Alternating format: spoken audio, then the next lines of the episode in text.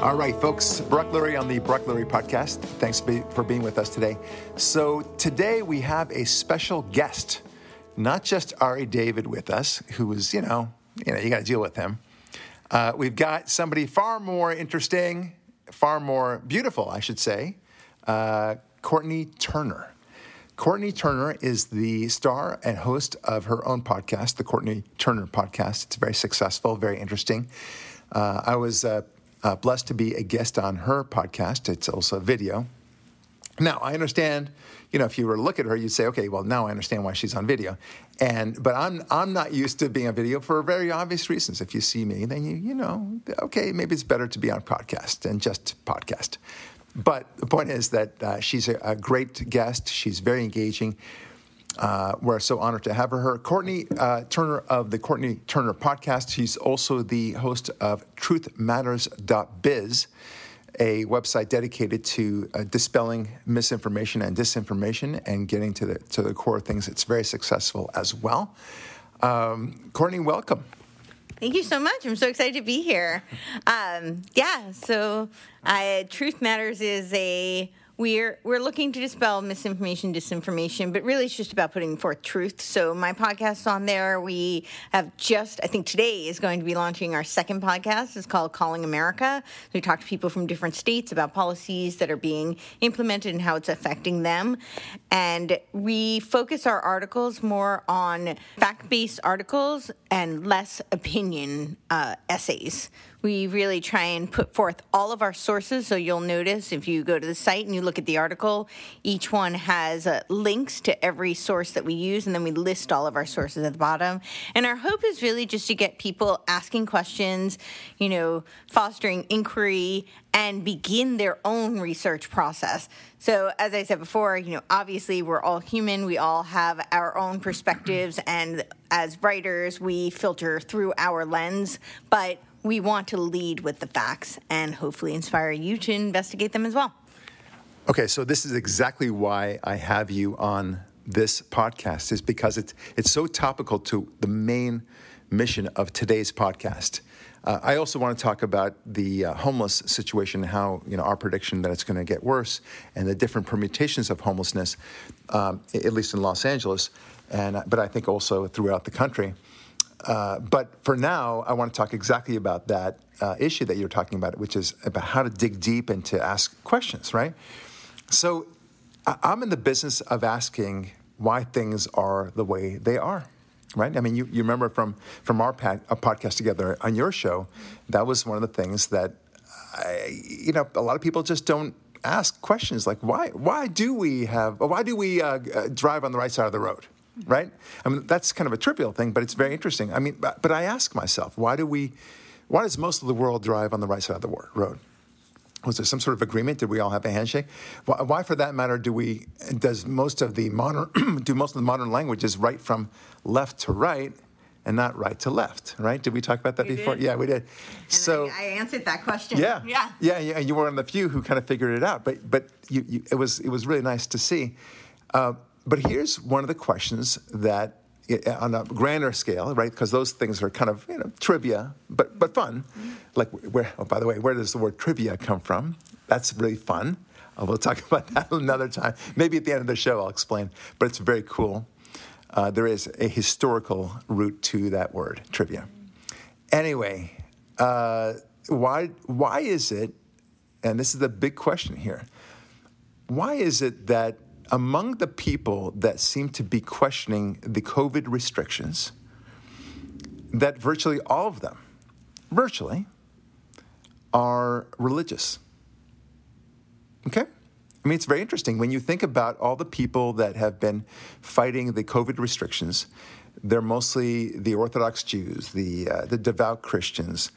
Um, remember the salon uh, lady in Texas, right? She fought that she was very assertive about it. She's not a pastor or a priest or anything else like that, but she is a devout Christian. I, I, I researched about her because for my book actually, and sure enough, she's a devout believer, and she stood up against these the authorities. And the question is, why is it so? Right? I mean, uh, these people that walk around the street with double masks, and I, I saw my, I think Ari, maybe you, or I showed it around in our little group text. This woman who was going in a grocery store, she had a full, not a full bubble, but a, uh, uh, she was like in a rectangular uh, device that plexiglass, and, it, and it went it way above her head, her. and it rolled with her.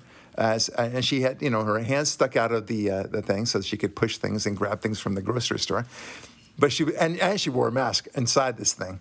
Oh so, and I thought to myself, what are the chances chances of this woman being a devout believer in God? And I, I think it's virtually zero. It's possible, but it's it's probably zero. And the question is, why is it so? Right? And I just didn't, I couldn't figure it out. And then it hit me. You want to take a stab?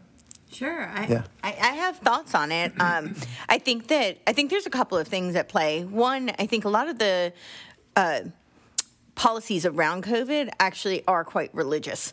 They they're very ritualistic. They're um, very uh, structured, and they require this uh, non-questioning, almost devout belief in something. So I almost think that there is like a COVID religion. We'll call it COVIDism or something. wow, I really like that a lot. That's that's really awesome. So that I think that's one component of it. I think another component of it is part of what drives the policies and the for lack of a better way of explaining it, the submission to these policies or restrictions is fear you know, fear is one of the cheapest forms and most effective forms of advertising, and they have really used fear in order to uh, impose a lot of these restrictions and mandates that otherwise wouldn't be successful because there's so many unanswered questions. You, it requires a leap of faith, which again brings you to the religious aspect of COVID because there's so much that is hypocritical, a lot of uh, you know oxymorons, and just unanswered questions that people have to kind of suspend in order to blindly follow.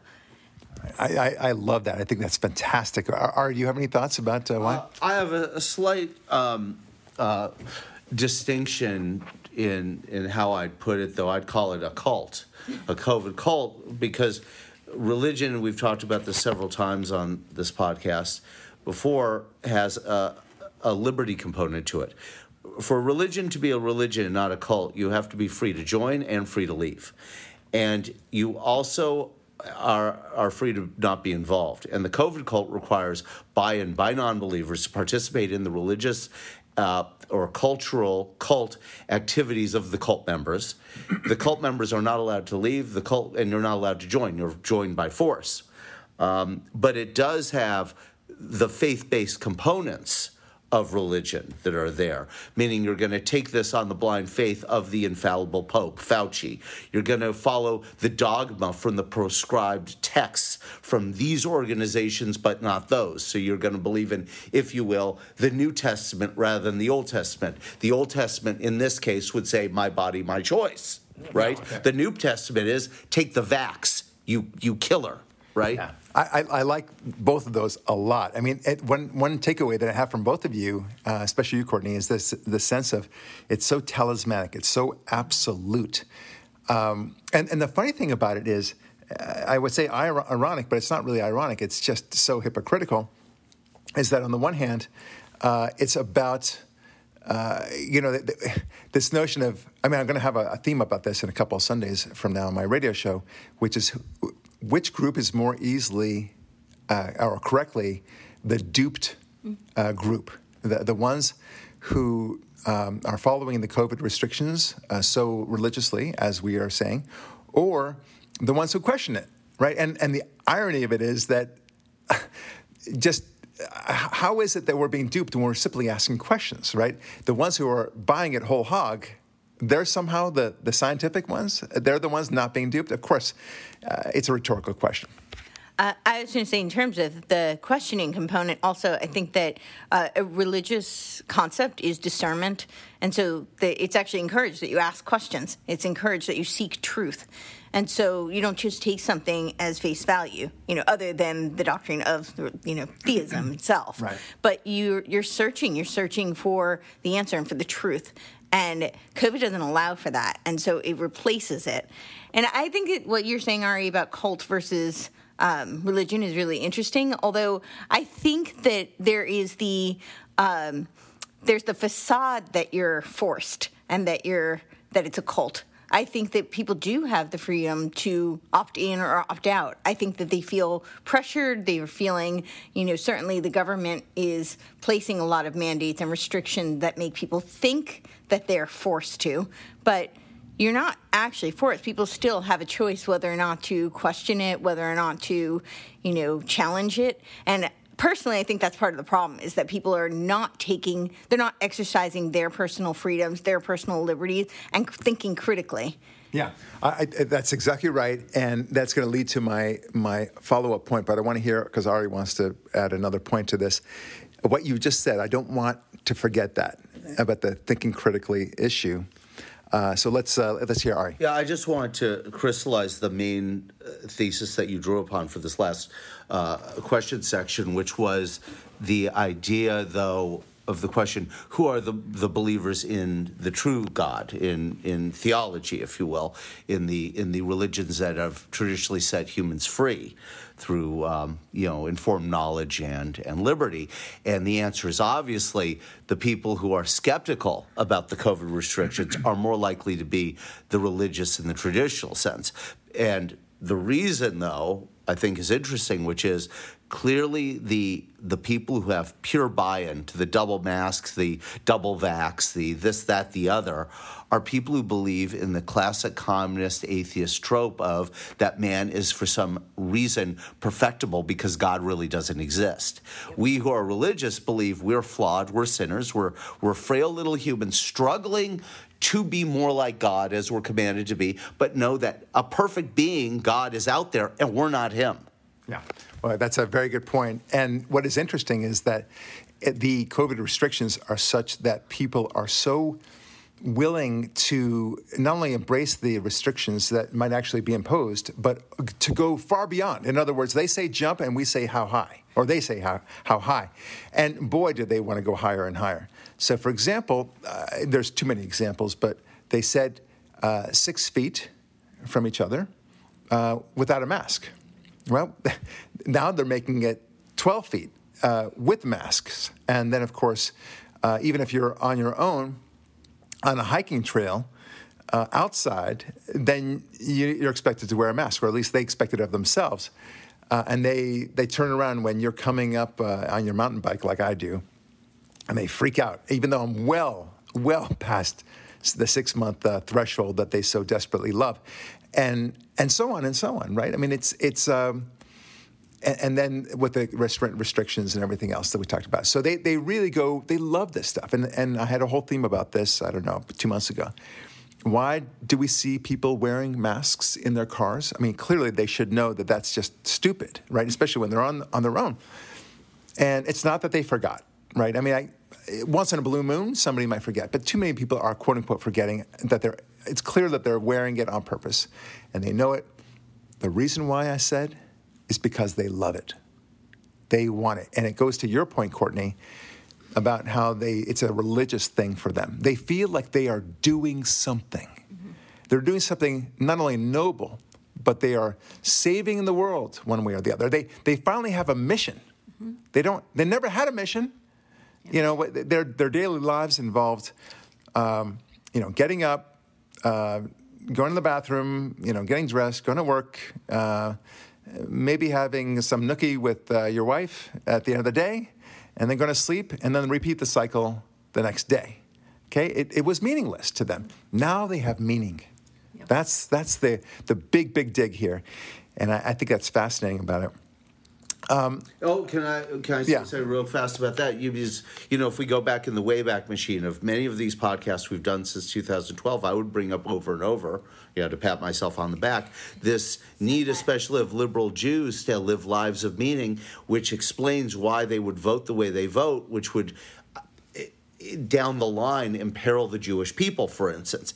Isn't interesting? We now have a quasi Nazi communist show me your papers society, and these liberals who live lives of zero meaning now feel meaning. Yeah. right? Isn't that interesting? And we're that much closer to gulags and gas chambers. That's exactly right. Uh, I just want to say one thing about that. That's such a great point, and it's, I, I think it's absolutely true. And it, it shows you because there's such a specific distinction between meaning and purpose. So, meaning fills that temporary sense of I have something to do that's worthwhile, and but it's fleeting. It's ephemeral, you know. Yeah, yeah, and it's when it's gone, then they've realized they don't they don't actually have any purpose. That's brilliant. Yeah, that's really it's a great point. I have two other I things think to say. need to have Courtney here every week. That's right. Yes. Uh, well, we've been meaning to talk to you, Ari, uh, about this. I'm outta Uh, here. Courtney. Woohoo! that's right. like Homer Simpson. The dust cloud couldn't have been bigger. so, Free at last, free at Free at last, last. last. well, we do have fun here on the Barack Lurie podcast. So, uh, look, on, on, in my book, uh, coming out uh, in a couple of months, uh, Atheism Destroys, I talk a lot about this because I'm fascinated by why it is that people did this. So, I wouldn't let it go. And uh, a lot of your aspects about creating meaning for them uh, came out of there. But two other things uh, were very powerful reasons, as I saw them. I'm, I'm not saying I'm right. I'm just, you know, to me, I think it, these are working theories that, that are, are, are clear. One is, um, the, the second one is the more important one, but the first one is that we Jews, uh, you know, devout Jews, observant Jews, and, and observant Christians, we like to congregate. We want to congregate for the sake of being with God. Uh, you know, Zoom is a very uh, unacceptable and uh, very weak uh, replacement for actually getting together. But the notion of congregating, as in the word congregation, is very important. And God, we believe that God wants us to get together. The COVID restrictions are an offense to the notion of congregating to relating to each other. Uh, it is no surprise to any one of the three of us here that uh, with the COVID restrictions and the stay-at-home orders and so on, that we we've seen a lot more depression, a lot more suicides, a lot more psychological disorders, um, and and permanent problems that that, that have resulted from this. Um, we, a lot more drug use, a lot more homelessness. Um, it, it's not been a good thing, and, and of course they never talk, they, they never considered whatsoever the consequences beyond uh, that which they were trying to stop, which is hospitalizations and deaths uh, from COVID. They didn't consider that whatsoever because have considered it. well, yeah, so being a little cynical there, Courtney.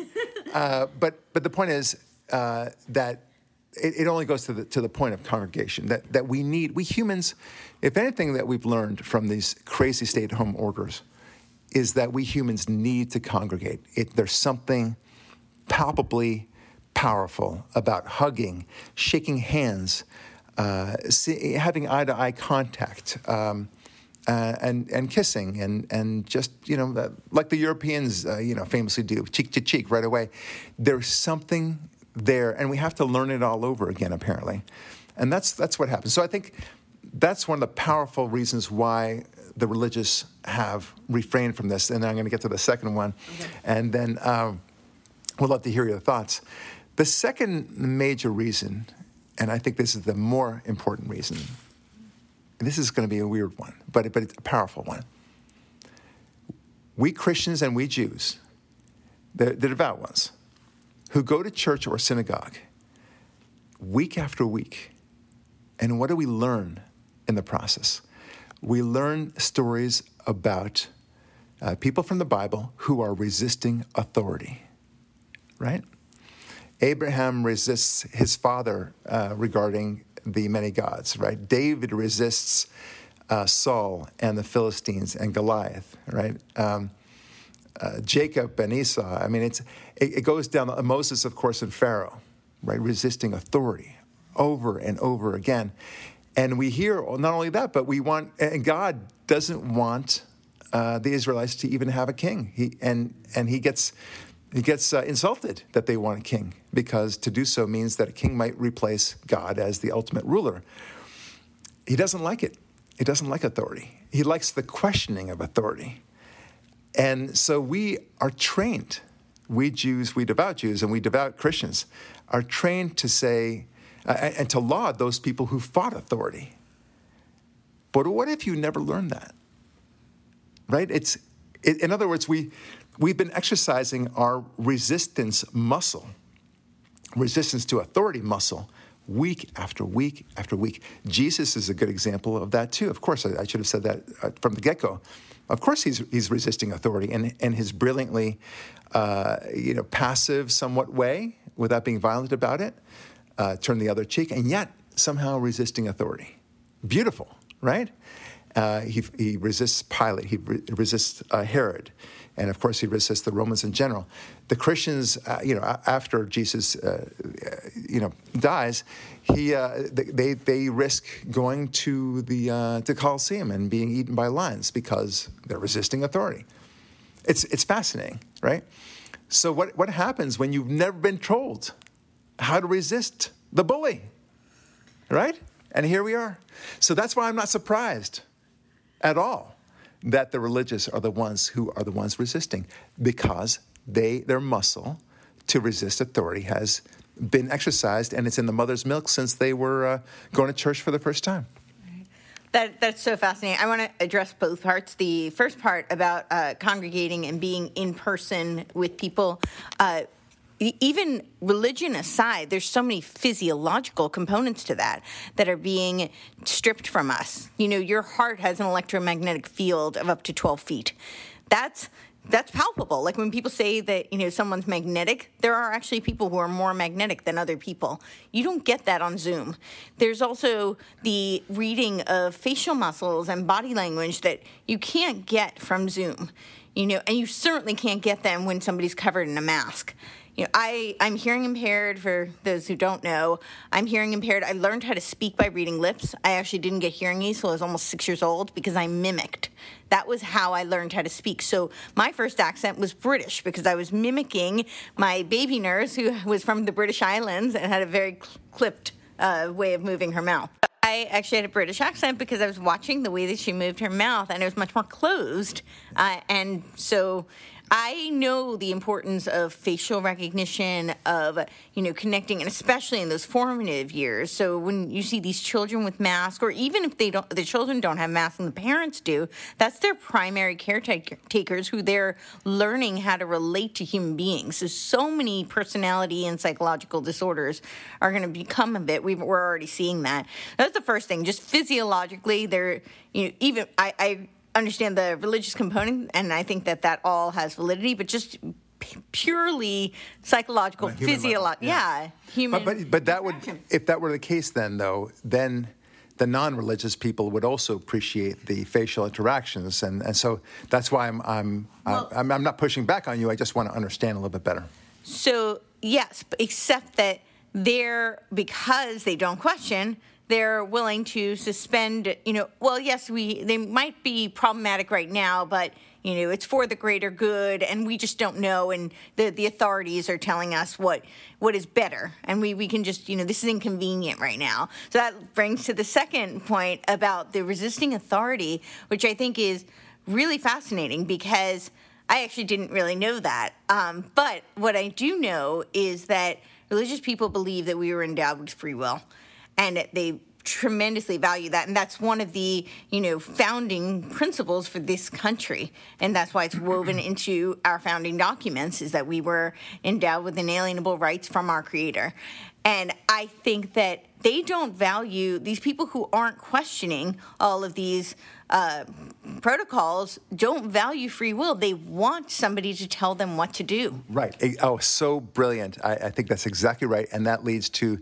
uh, that connects to going back to the Bible, where there are moments not only of resisting authority, but also of questioning God, for that matter. Uh, Lot, for example, and Abraham question uh, God about the uh, smiting of the entire town of Sodom, uh, towns of Sodom and Gomorrah. And they say, Well, have you thought about this? Have you thought about that? So, this is the questioning of authority and saying, Look, do you really want to go that way? Uh, likewise, um, there are some there are other questions where you know from time to time uh, Moses even questions God, saying, "Why, why me? I'm a stutterer. I don't know what I'm saying, and I, I don't I don't want this job." So there's this interaction, this this conflict, and it's okay to ask questions, as we should ask questions. And of course, there are many other examples of questioning in the Bible. And it's not just rules that people think; it's story. There, there are stories, very important. So anyway, I wanted to yes add that in. And then I'll just say one one last thing, and I'll, I'll let Ari speak. But um, when you're talking about the the notion that human beings are flawed, right? Ari, you talked about how we're we're not the, the perfect being. And I think that that's also a really important distinction because that's why you would question authority. It's another human being. They're fallible. They can make mistakes. Who says that they know they're all they're omnipotent and they have all the answers? So of course you would question. It's another human being. I'm wrong. They could be wrong. And I think the people who aren't questioning have decided that somebody else knows and somebody else has created this perfect plan at, that they can just blindly follow, Yeah. which that's not possible. Right. It's, it's the time of the experts, right? Everything is, let's rely on, on the scientists and the experts, as if there's one expert out there, there's one expert opinion. Look, I'm a lawyer, I, I deal with experts all the time, right? And guess what? The expert that I hire is going to agree with me, and the expert that the opposing counsel hires is going to agree with them. Yeah, and we, and we, with who they're funded by. Right. There's a lot of that, yes, of course. And by and large, it's going to more or less play like that. And then it's a question about believability and everything else. And and and does this expert actually plan, you know, um, use the proper uh, scientific methods and proper proper accounting methods or whatever the case may be, uh, proper appraisal methods for real estate, for example. But suddenly, suddenly, when it comes to COVID, there's only one expert uh, that, that matters, and we all go to him as if he's a god. It's, it's fascinating. Uh, Ari, do you want to add anything on this? And that expert is the person, all the people paid by Bill Gates. I mean, basically, that's where we are. I want to make two points one about um, questioning God, and the other about congregation. And uh, first, I'll address Well, it's, congregation. it's, it's questioning authority, generally speaking. This is, uh, I'll make my point here. The uh, I don't want to lose the train of thought because this is important. The con- the idea of congregation is still happening because it's it's part and parcel of, of our humanness. But like all things religious or cult based, they can be used for good or for evil. Like in Star Wars, the Force can be used for good or bad. And the bad way is quicker, easier, less deliberate, right? Well, we got congregation congregating in the COVID crisis. It was called riots and anarchy and arson and all sort of other, when observed just in the abstract and in the realistic, were clearly satanic rituals. And then we find out that the leaders of said group actually practice a form of Satanism. They practice demon worship and, and merge it into a new form of fourth wave feminism Marxism in this new conglomeration, which they've actually merged the completely atheistic ideas of Karl Marx and Lenin and Stalin into a new religiosity, formed a satanic type of congregation. But then I want to also address the I, idea. I don't think it's new. Um, I think we're, it's just much more out in the open Oh, now. no, as, as Barack said about Sodom and Gomorrah, it's as old as dirt, okay? But this is a new and improved version of it. It's in a new box with a new package, Yes. new label, a new brand. But the, notice that the, the uh, beatific congregating has been outlawed,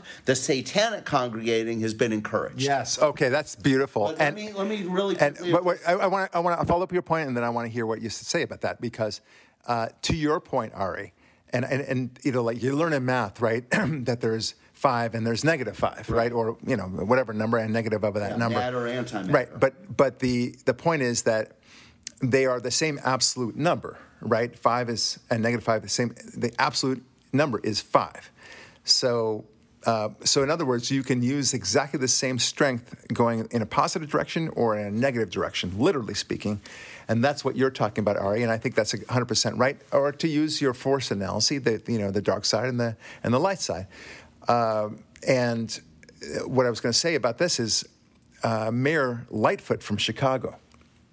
I'll never forget when when there was the uh, the so-called election of uh, President Asterix uh, Biden, uh, when she went out with a lot of other people congregating uh, to celebrate, and and then when when she was asked. Why did you do that when you clearly know that that would be a COVID spreader situation and you're supposed to be a leader in this field? She said, I just it just needed to I just needed to express relief. I needed to be with other people. She said that in so many words. I, I'm not quoting her exactly, but the idea was that she had to be with other people to celebrate.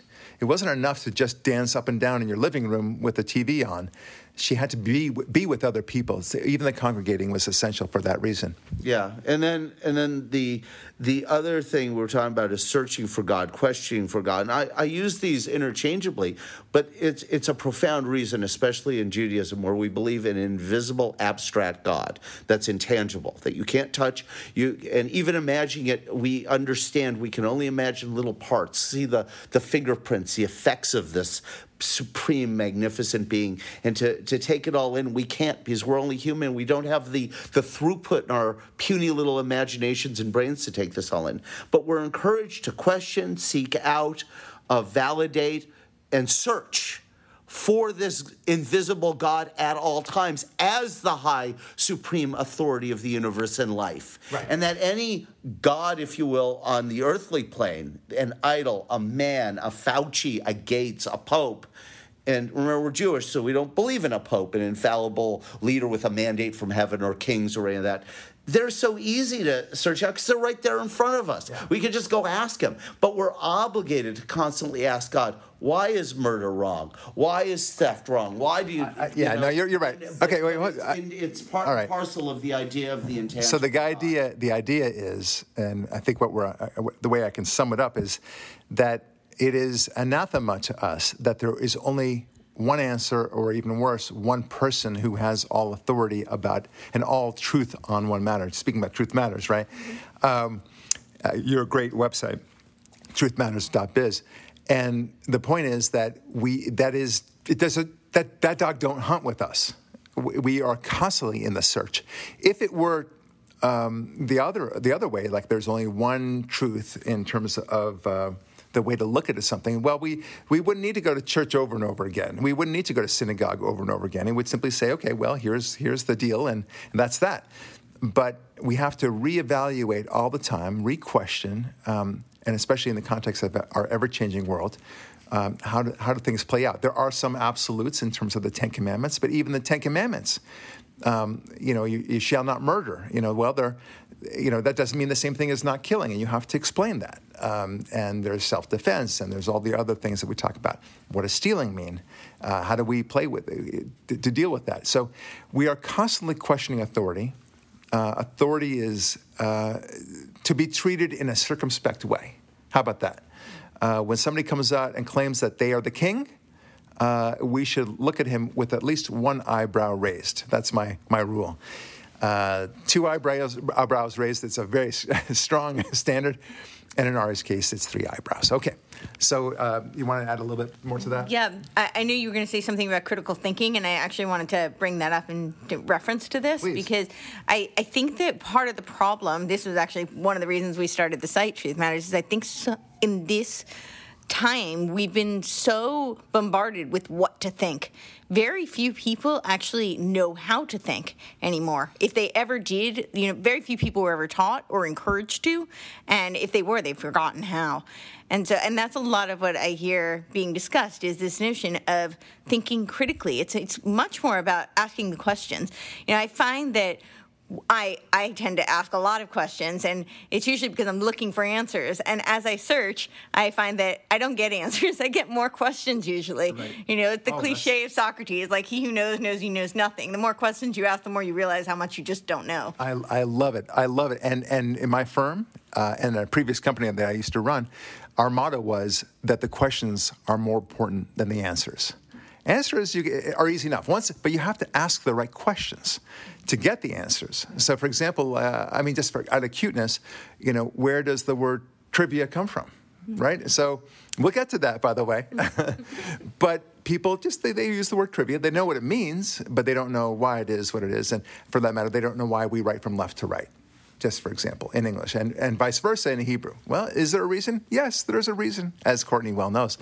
So asking questions is very critical, as it were.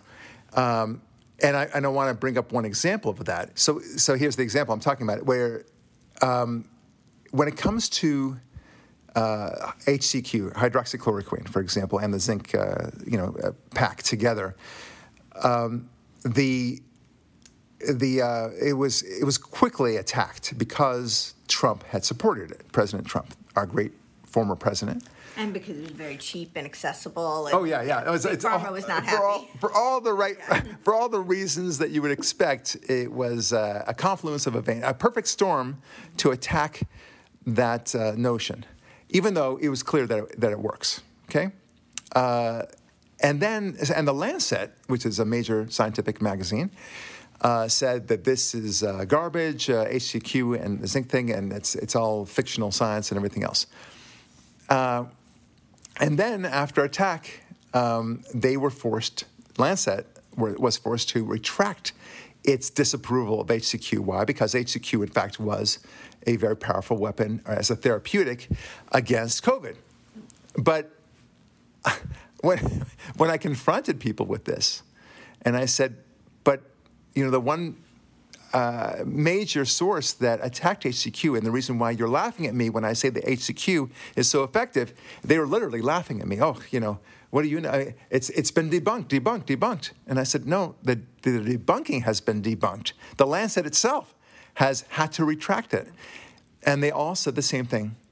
Well, I, I still believe it's not, you know, not a, a good thing, HCQ. And I said, wait, wait, wait a minute. It takes a lot for an, a, a magazine like Lancet, Lancet. to admit that it was wrong. It wouldn't have done so had it still felt that it was largely true what they had said. So, but but you're still you know on the on the side of debunking HCQ because you want it to be ineffective. You want to to think that that Trump was peddling some sort of uh, snake oil uh, for, for whatever reason, you know, God forbid. So it, that was fascinating to me, and that was the critical thinking that you're talking about. They don't want to engage in that. It is much easier. Like in the same way, I, when I when I work on my computer, right? I don't I don't need to know why the the words that I'm typing and how they go onto the screen. I just know that they do, and I know when I hit the print button that it's going to print. I don't know how it works. I, I can't afford the time to figure out how it works. I just know that works. Okay, so I, I don't really need critical thinking for that. That's, but that's the way they think on these huge social issues. They don't want to actually delve deeply into, because in some areas you do need to de- delve deeply. They don't want to figure out why it is that uh, HCQ, for example, works, or why it is that masks are, are crazy to work, especially outside um, and why this is leading to far more disastrous results than anything that they claim to improve, and so on and so on. They just want to know that the, you know, to, to continue with my analogy, that the words that they type on the keyboard reflect on the on the uh, on the on the computer screen, and that's good enough for them. That's it. Thank you very much. Have a nice day. Great. Craziness. Anyway, Ari, you wanted to add something? Yeah, the the level of critical thinking is and how one thinks is is quite pathetic in this um, society. You know, you were just talking about how a major medical journal is debunking uh, or writing articles that they then had to. Uh, retract that Didier Raoult's research on HCQ, who, by the way, at the time was the leading infectious disease um, expert in the world, number one.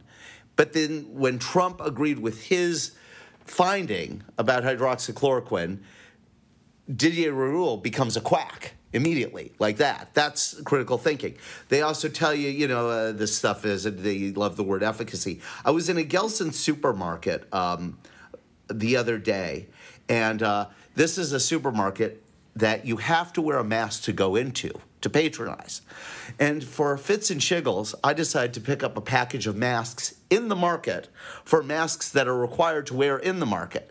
And I'm looking at the package, and similar to to cigarette packs that have a label right there on the package that says, "If you use this, you will die." Yep. Right? This package also had a warning label. I just want to read verbatim what the warning label said because this is everything. Because the company that made these obviously doesn't want to get sued Right. for what will happen if you wear the mask and um, you have a, I'm going to use a Fauci term, a negative outcome. Here's what he used air quotes in that, uh, just to let you know, folks. Here's what uh, this the, it literally says this right here. The face covering is not intended to prevent or protect from any form of illness or disease. All right. It literally says on the package. I- so why? It, it, the- so there's sort of two critical uh, thinking questions here. Number one, why isn't this being discussed among everyone the way they would discuss cigarettes and the warning labels on cigarettes? Yeah, that's and a- then that's number a bread two, point. Oh, Why are we wearing these things at all? So, so Courtney, let's uh, back to you uh, as our guest. Um, what what do, what is the most concerning aspect of that? Because everything that happens in life, all these major events, we let's face it, this COVID restriction and the pandemic uh, is going to be a major, it is already a major historical event. There are many firsts that are at play here. What are the consequences that you see in the long run? um, from you know putting aside the fact that we're going to be in major debt and everything else. Uh, any other uh, psychological or um, uh, national attitude outcomes that you see? I mean, what, what, what is what's your take? Um, yeah, I mean, I to go through all of it would probably we'd be here for the rest of the week, possibly, uh, if that. I think it could be longer. But what I will say is, I think the you know the primary most concerning issue to me is loss of uh, free will. That's really what this boils down to. And I was thinking a lot about when you guys, both of you were talking about critical thinking and you know, why is it that people are so willing to turn over to the quote unquote experts, you know, to relinquish all uh, critical thinking to the authorities? And I think a lot of it boils down to personal responsibility. A lot of people don't want to take responsibility. They would prefer to have somebody, you know, play Simon Says, and they just tell them what to do, when to do, and you know, and okay, and they they blindly follow. And I see that as devastating because it's literally, and I know there's lots of theories and there's so many different facets of this, but that is the, the cornerstone of transhumanism. You take away the free will of humanity, we cease to be human. And that is the number one most detrimental thing that I see coming of this COVIDosity, whatever, you mm-hmm. know, the current zeitgeist is just more and more, and it's done through incrementalism, right? It was done through two weeks to flatten the curve and, you know, just a minor inconvenience, follow X, Y, and Z just for these two weeks. And then it's, oh, wait, it's going to be another month, you know, the hospital's over, overwhelmed. They give you more and more excuses and desensitize you further and further until people just become zombies. Yeah, a second round of lockdowns, and and they they clearly did this as a test run to see it would work. So, because you said there were a lot of firsts. My concern, and I think it's yours, is that. And these firsts will turn into seconds and thirds. Will this be used for global warming? Will this be used for another round of this? Will this be used for ingrown toenails? What next? You so my, my, my, my concern about this is uh, among many, uh, because I think I share, we all share the same uh, concerns, generally speaking. But the, the notion that this could apply to so many other things, uh, that's what, what concerns me is that um, it's, it's a first in the opening of the door to the erasure of free will, the erasure of history for that matter. Uh, and, and for people, uh, you know, and, and then of course we have disappointments. I, I have a major disappointment in our American culture. Um, I know that Dennis Prager spoke about this, but he's 100% right, which is how non-resistant people were to this that they were so willing yeah uh, it, ari's favorite word is often the word supine how supine people have been i'm not surprised um, by that uh, sadly i'm not surprised because I, i've been tracking though. it's infuriating, but again, going back to the difference between the religious and the not religious, um, the, the those are the fighters, the ones who resisted. Again, the, the, the resistance muscle, if you will, uh, really lies within mostly. I mean, it's always never 100%, but it's almost exclusively uh, within the religious communities, uh, and that that is a meaningful message to me. That that is that is powerful, and and they're uh, the ones who failed miserably in this in large numbers. well, yeah, it, it- that's true. They could have been better resistors, but you have in the Christian community a lot of a lot of Christian pastors who are not real fighters. They are trying to um, submit to the ever secularization of our culture, and therefore they themselves are getting weaker and they're not resisting. So uh, they're few and far between. And what I've been noticing, and I've been studying the, the rise of atheism and the rise of godlessness, generally speaking, is that we're getting more and more secular, more and more godless in particular um, and elevating atheism as a legitimate form of uh, spirituality or non spirituality, as the case may be. And that is where the danger lies, is because uh, once we get rid of God uh, in our, as, a, as our moral center, as our town center, uh, then we've got big uh, tsuris, as we say in Judaism. Um, yeah, so that that's exactly what I wanted to address is that, you know, there's the five pillars of society, and Stalin was very vocal about how he had to destroy those five pillars. And one of those, of course, is the religious institutions. And I think the primary reason that that is so effective and so essential for them to usurp power is because it's really hard for i think it's possible. I, I don't think that you know all atheists are you know morally decrepit human beings. We i think do. I, I, fine. I, I have met some you know i, I know that there well, are what, people what, we, what we say about atheists is because not you're right of course not all more are all atheists. My brother for example he's an atheist. He's a he's a very moral man mm-hmm. and i'm sure your father is too. They just don't realize that they're leading religious lives while not believing in religion. Yes. I, I think that's absolutely true. My father definitely would have uh, subscribed to the Pascal's wager. You know, I, I, think he behaved as though there was right. a God. He and was a very. Now he knows. So. yeah, exactly. But continue um, on with your thought. So, but my, my point in that is that I think while there there are individuals who have very strong intrinsic moral compass, de- devoid of religious uh, belief per se, it's it's hard it is hard when you don't have uh, some, you know, a blueprint to follow. And it's even harder, not just without that blueprint, but when you don't have a community to support you in standing on your morals, standing on your principles when they may not be popular. So that is why family is so important. You have people who will support you and say you are, you know, following your integrity, whether we agree with you or not. You know, we know you to be a, a person of integrity, and we want you to stand by your convictions. Yeah. Same thing with religion. Religion acts as almost an extended family, an extended community that guides you and supports you. You know, whether and you know, it's, it's not really so much about agreeing. It's about that person finding their authentic self and their authentic truth and following what is, you know, integrity for them. And that's why, and you know, we can go through each of those institutions, but I think those are the core ones, and that's why it's so important to tear them down because one person, no matter how good, quote unquote, a person may be or appear, it's really hard when you're up against tremendous resistance to stand your ground just because you think it's the right thing to do. Yeah, you know, it's such a good point, and but that goes back to the uh, to the resistance muscle.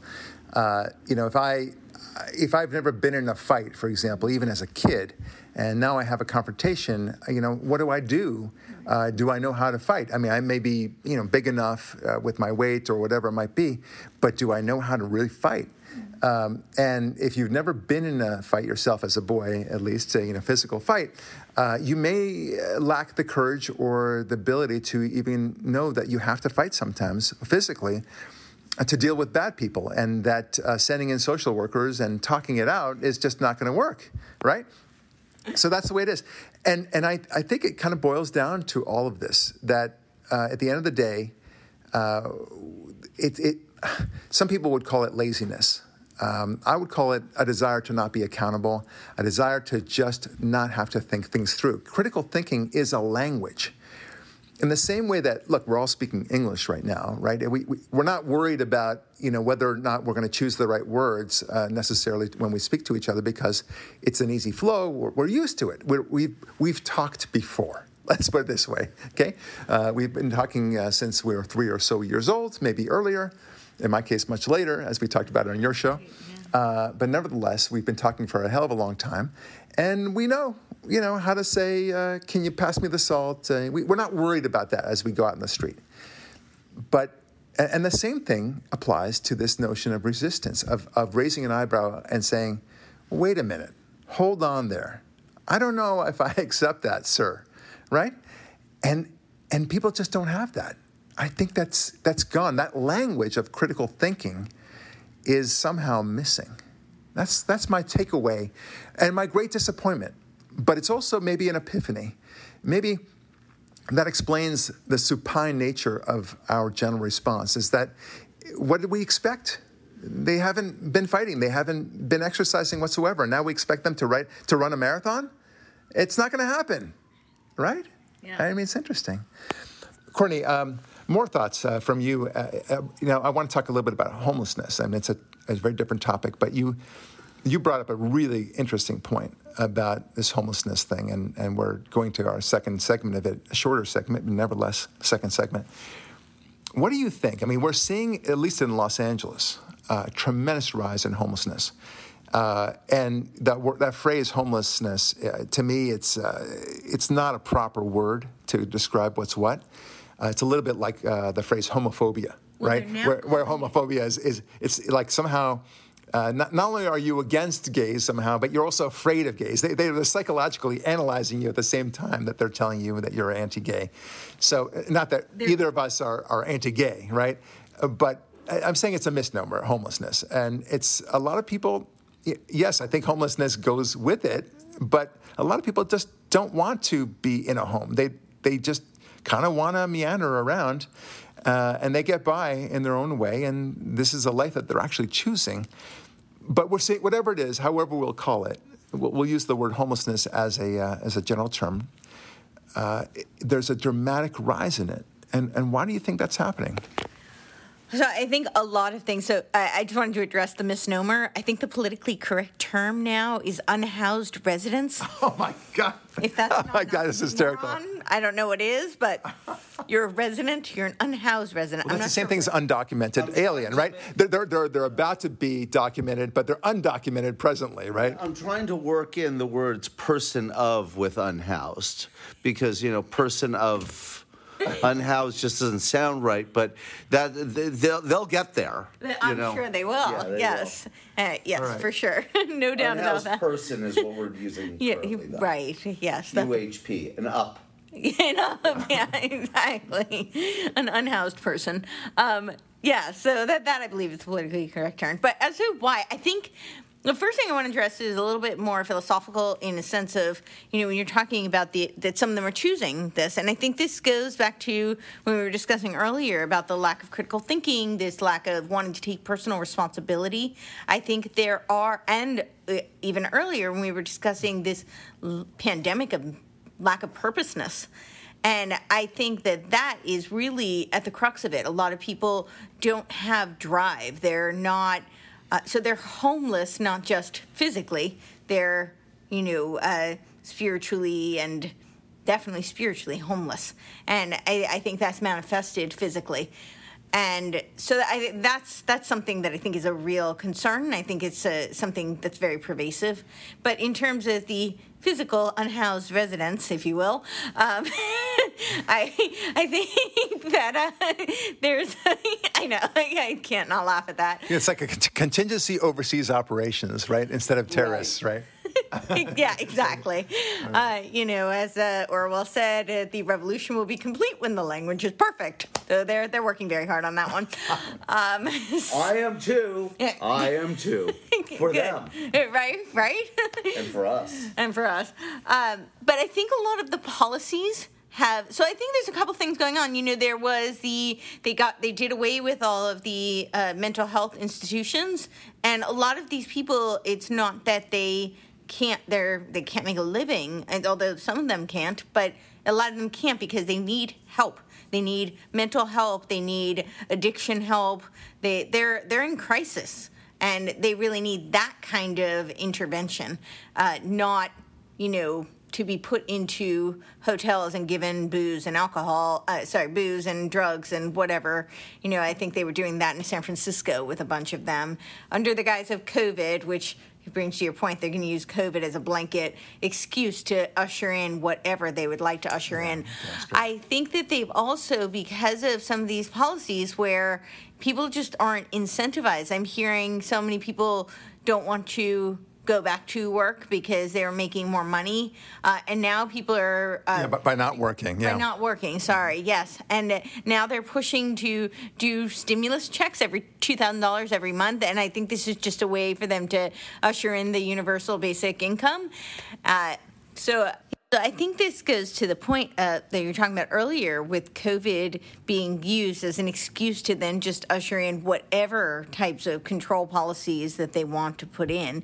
Uh, and now people already have they have the excuse of the emergency COVID, so they can just keep, you know, putting that through. And people have become desensitized. This is, you know, I always talk about incrementalization. I think that this is really what happens. They start out with something small and then they keep putting in one thing after the next. Like it started out with two weeks to flatten the curve, and then it became okay. Well, now it's really just going to be another month and another month, and you know they kept put, putting in one thing after the next, and you know they started out by telling you this is just a little inconvenience. Don't worry, it's two weeks, and then before you know it, we have all these policies. Nothing makes any sense, and they keep making excuses for whatever it was supposed to be the reason. Well, now it's not really to flatten the curve. You know, it's really we need to lower cases.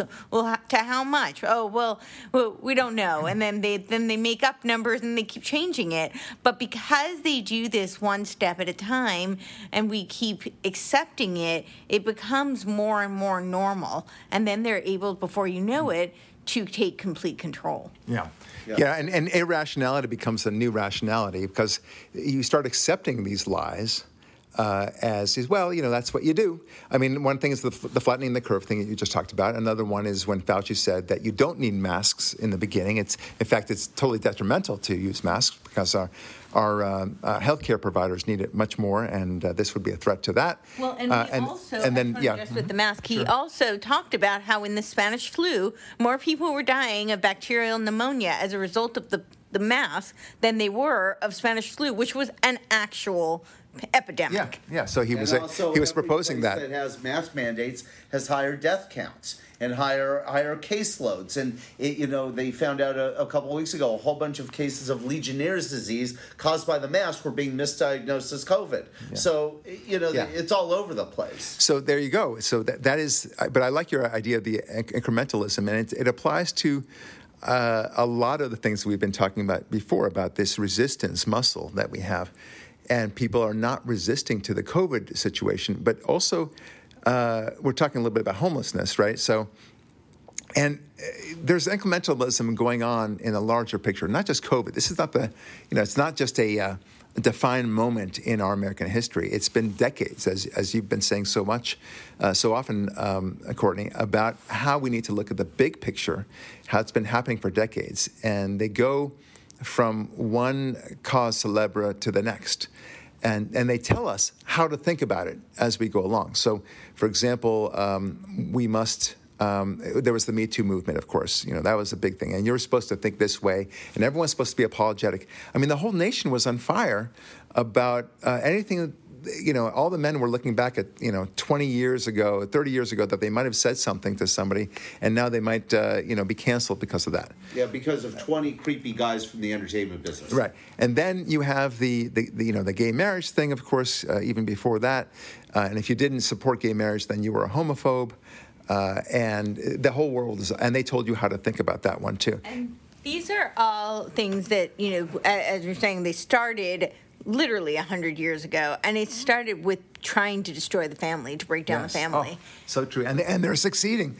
now they're talking about, and then they talk about transgender stuff, of course. Mm-hmm. And if you don't call somebody a he who, who wants to, who, who's previously a she and wants to be called a he, well, you know, you could be you could be fined. I mean, you could bad things. You could at the very least be canceled and and very browbeaten at, in the process. Uh, and then there was the, um, and now the new thing, of course, is this homelessness um, where somehow you're supposed to accept them uh, in a way that you know that they're they're they are uh, what, what's the phrase that you used Un, uh, unhoused persons or something like that. They're unhoused residents. Yes, The- Oh, that's yes, that's that's, the politically correct term. Okay. Unhoused residents. Unhoused, yeah, it's brilliant. So uh, I got a cute story for you about that. So there's. And, and it's, it's what I call the new homelessness, right? There's there's homeless and the new homeless, and the old homeless were the ones like uh, what you saw in that movie, uh, The Pursuit of Happyness with Will Smith, where a, a, guy and his child are down on their luck. He's been kicked out of his apartment. He can't afford any money. You know, he's just not making enough money and he has to go to these uh, shelters from time to time and he's lucky if he gets even a bathroom in a train station. But he doesn't want he doesn't glorify his situation. He wants to you know succeed. And in the meantime he's trying to get this intern- internship with Dean Witter and somehow get this very high paying job. Uh, thankfully he succeeds. It's a very touching movie. But at no point is there this sense that being homeless is just awesome and it's just an alternative way of life but now, today, there there is this new sense, and and now we are supposed to kind of look at it this way. This is the new turn. We we we're kind of shying away from transgenderism, and now we're moving into the new homelessness. That's what's happening. And in order to protect the new homelessness, uh, they're not going to enforce laws of people um, trespassing on your property. They're not going to protect laws of people defecating and urinating on your property and in public, generally speaking. Um, and if if somebody assaults you, well, you know, tough luck. It's it's awful, and they can loot as well. So these are the things that are happening, but it requires people to fight back, to say, I don't accept this. But we just don't have those kind of people, do we? So I think one of the things that all of these different facets touch upon is the demoralization of the society. Where we're seeing such a lack of uh, of morality and not just morality but lack of you know this is the postmodern destructionist uh, era where they want everything to be debased. They want everything to cater to the lowest denominator. You know it's all about destroying rather than creating and there's no pride in excellence. You know the critical race theory and all of these things that they're promulgating literally destroy the notion of meritocracy. The reason that our country is so unique and the reason people, you know, influx from all over the world is because we have socioeconomic mobility. The reason we have socioeconomic mobility is because of meritocracy there is equal opportunity, and this is not equity. You know, Biden has literally said that he wants equity to be at the forefront of every policy, which is the antithesis, antithesis of everything for which this country stands. This is about having pride, and what you were talking about with the, you know, Will Smith movie, that was the sense that you know we all have challenges, we all have tough times, and the but there's this understanding that part of our journey in life is to strive to be better. It's to, to strive to overcome and to surmount the challenges and whatever hand that we are dealt. Now they're trying to flip that. They want to flip it so that now there's pride in an entitlement in yeah. being the this outlier, whatever group it may be, and the homeless is or the unhoused persons, if you will, are the new iteration of this uh, intersectionality. Yeah, pride in basic existence. Because I exist on the street, I shall. I'm as worthy as Einstein is of a of a Nobel uh, Prize for Science. And so that so that brings up a story that, that I just encountered. So I, I wanted to share this with you. it's exactly on your point, Ari. Uh, that I, I, was taking my daughter to CVS to get something for her knee, and uh, we, by great luck, found a wonderful parking spot right in front of CVS and I thought, cool, this is great. And then, um, but I saw that there's a homeless woman, and she was just had her hand out and in front of other people who were getting out of their car, and she expected them to to give her money, and that was that. So you know, I, am not the kind of guy that normally kind of rewards. Um, behavior, uh, uh just uh, these expectations, right? So, but I'm with my daughter who's 13 years old. I want to make sure that I there's a life lesson might apply here, right? So here's what I think to myself okay, well, if I don't give her money, then I, I risk the possibility of, of this woman. Uh, you know, she knows where, where my car is. She could, while I'm in the in the uh, store, she could, you know, do urinate on it. She could scratch it up somehow. She could punch a window. Who knows what she might do? She might deflate the tire, and I don't I don't want that happening. But if I give her money, well, then you know, aren't I exacerbating this problem? Um, so I come to this great idea. In my mind's eye, it, it works beautifully.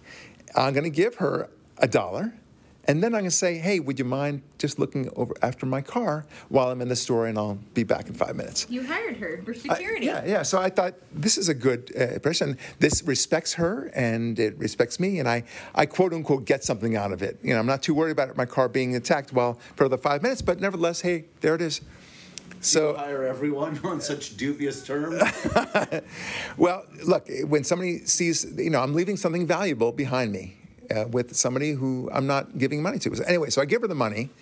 Uh, and I expect her to say, you know, thank you so much. And then I say to her, if you wouldn't mind, just, you know, look over my car. I said exactly what I said I was going to say. And she says, fuck you to me, right? And, and I, I, I just, this whole thing just didn't make sense to me. I, I just, it's not at all. it was not playing out how I thought it was going to be playing out. So then I, I, I still did a double take because I, I couldn't believe she said that. So I said, uh, what, what did you say? And she said, fuck you. I'm not going to watch your fucking car. And I, I, I said, I just gave you money and she this this outrage on her on her face. Well, right away, I, I just that plan did not work out. It did not play out at all. Like it, it played so wonderfully in my head, right? What a surprise. Yeah. So I, I, I get back in my car. I repark in a place where I know that she's not going to be or she can't see, and uh, and that's that. But then after, I mean, after all that, I wondered why why was it that it played out? Because I like asking questions, right? The questions are more important than answers. And I, I realized that she she had not said thank you to anybody who was giving her money. She just literally had her hand out, and people just plopped money in her in her hand. And for her to even say thank you would be to suggest that somehow they were doing something nice for her. No, no, no, Courtney. She she was entitled to that money. You have money. I don't have money. Give me the money. That's what it was. And that's the new homelessness to some extent. There's this crazy notion that that they get to do what they damn well please and they get to yeah, you have to give them money. So this is a new creeping homelessness that is, is quite dangerous. Uh, it's bad for the soul.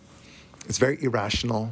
Um, and it, I, I think it explains a lot of why people need to leave, or are leaving Los Angeles, and for that matter, leaving California, generally speaking. Uh, the homelessness is just too much to handle. Yeah, so I, I had a homelessness story pretty recently, and when you talk about people needing to leave, uh, some of it is literally a safety issue.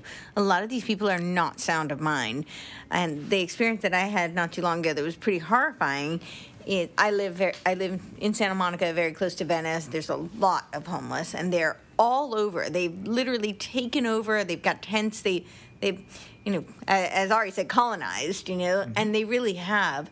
And nobody is fighting back. Nobody's doing anything about it. And i think that's a huge part of the problem. Nobody is resisting. Nobody is doing you know if you people trespass on your property. People used to call the police or you know at the very least try and get them off. Yeah.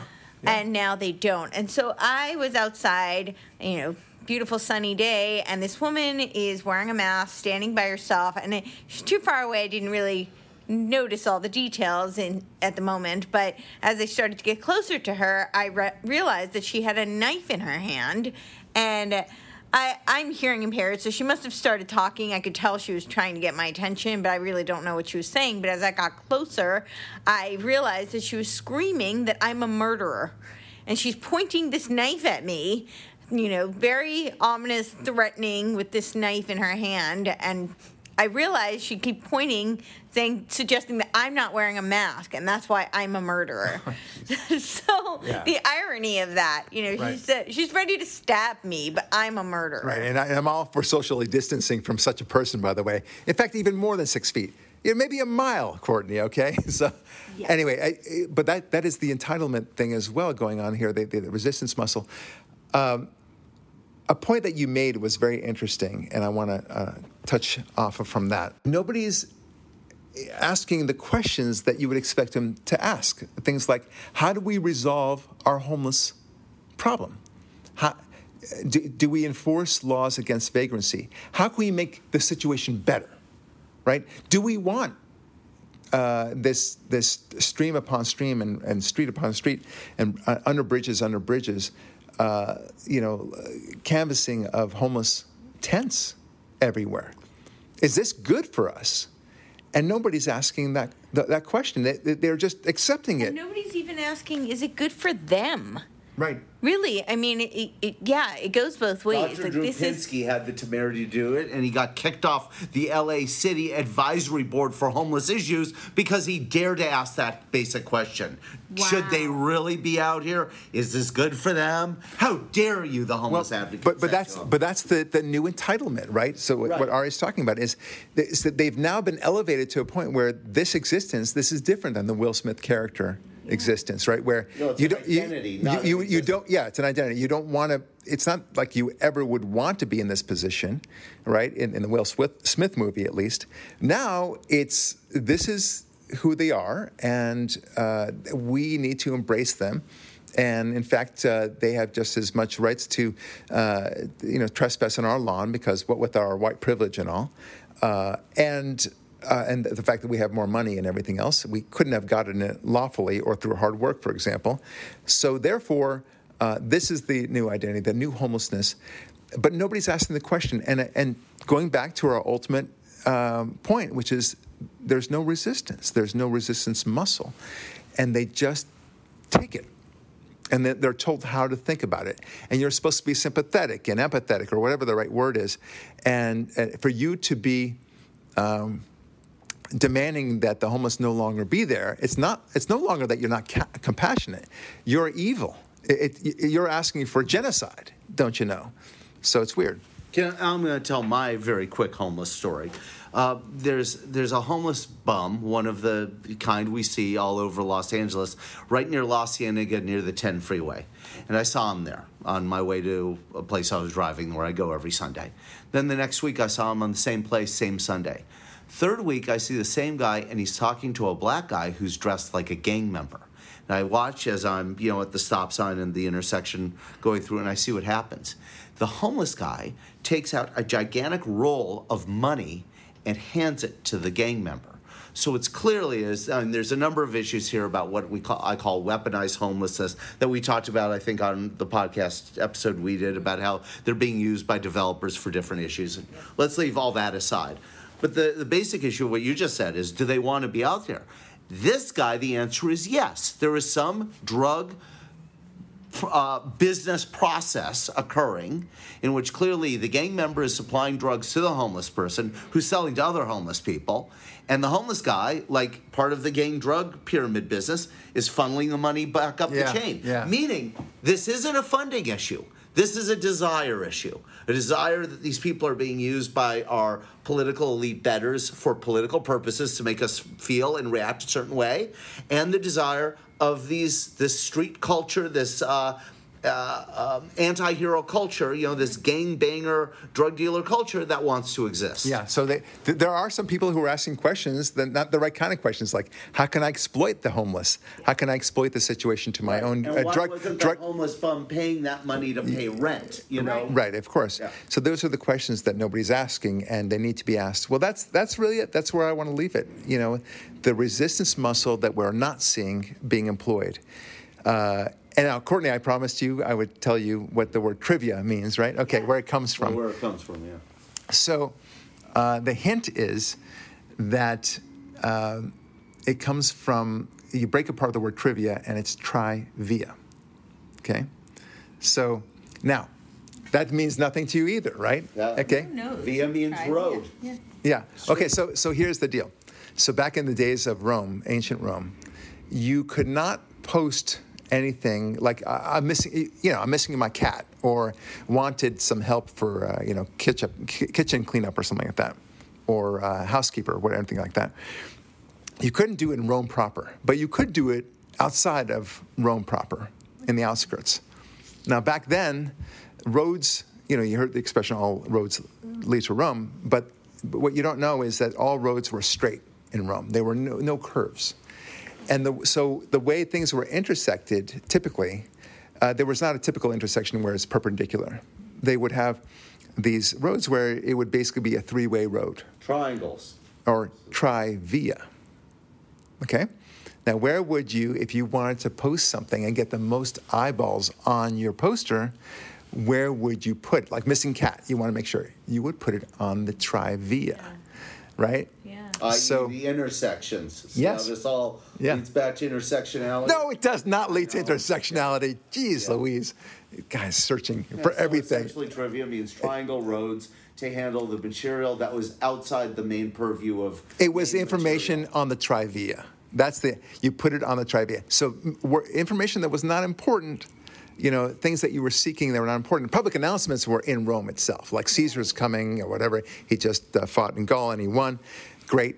But when it came to these little things, the trivial matters, they put it on the trivia. Anyway, there's the answer. Historical uh, basis for that definition, which is really interesting. In any event, uh, this uh, we, we spoke definitely not about trivial things today. Uh, we, definitely about big picture items today, and thankfully, um, it, it was all the more enriched by the great Courtney Turner who uh, participated. I, I, I want to thank you so much for being part of this podcast. You really enlivened it up, and uh, again, uh, tell us about where we can find you more. Uh, of course, you know from the truthmatters.biz, but anywhere else. Thank you so much. This was so much fun. This was awesome. Uh, so, yeah, the CourtneyTurner.com website. I'm on Instagram at Kinetic Courtz, kinetic like to move, and C O U R T Z. And then I'm on all the other platforms like Twitter, Facebook, and pretty much every other one at Courtney Turner. And I'm on YouTube and Spotify and Apple, all the Courtney Turner podcast platforms. So. Fantastic. Well, Courtney, thank you so much, and God bless, and keep up the great work. We really, uh, we really need you. All right.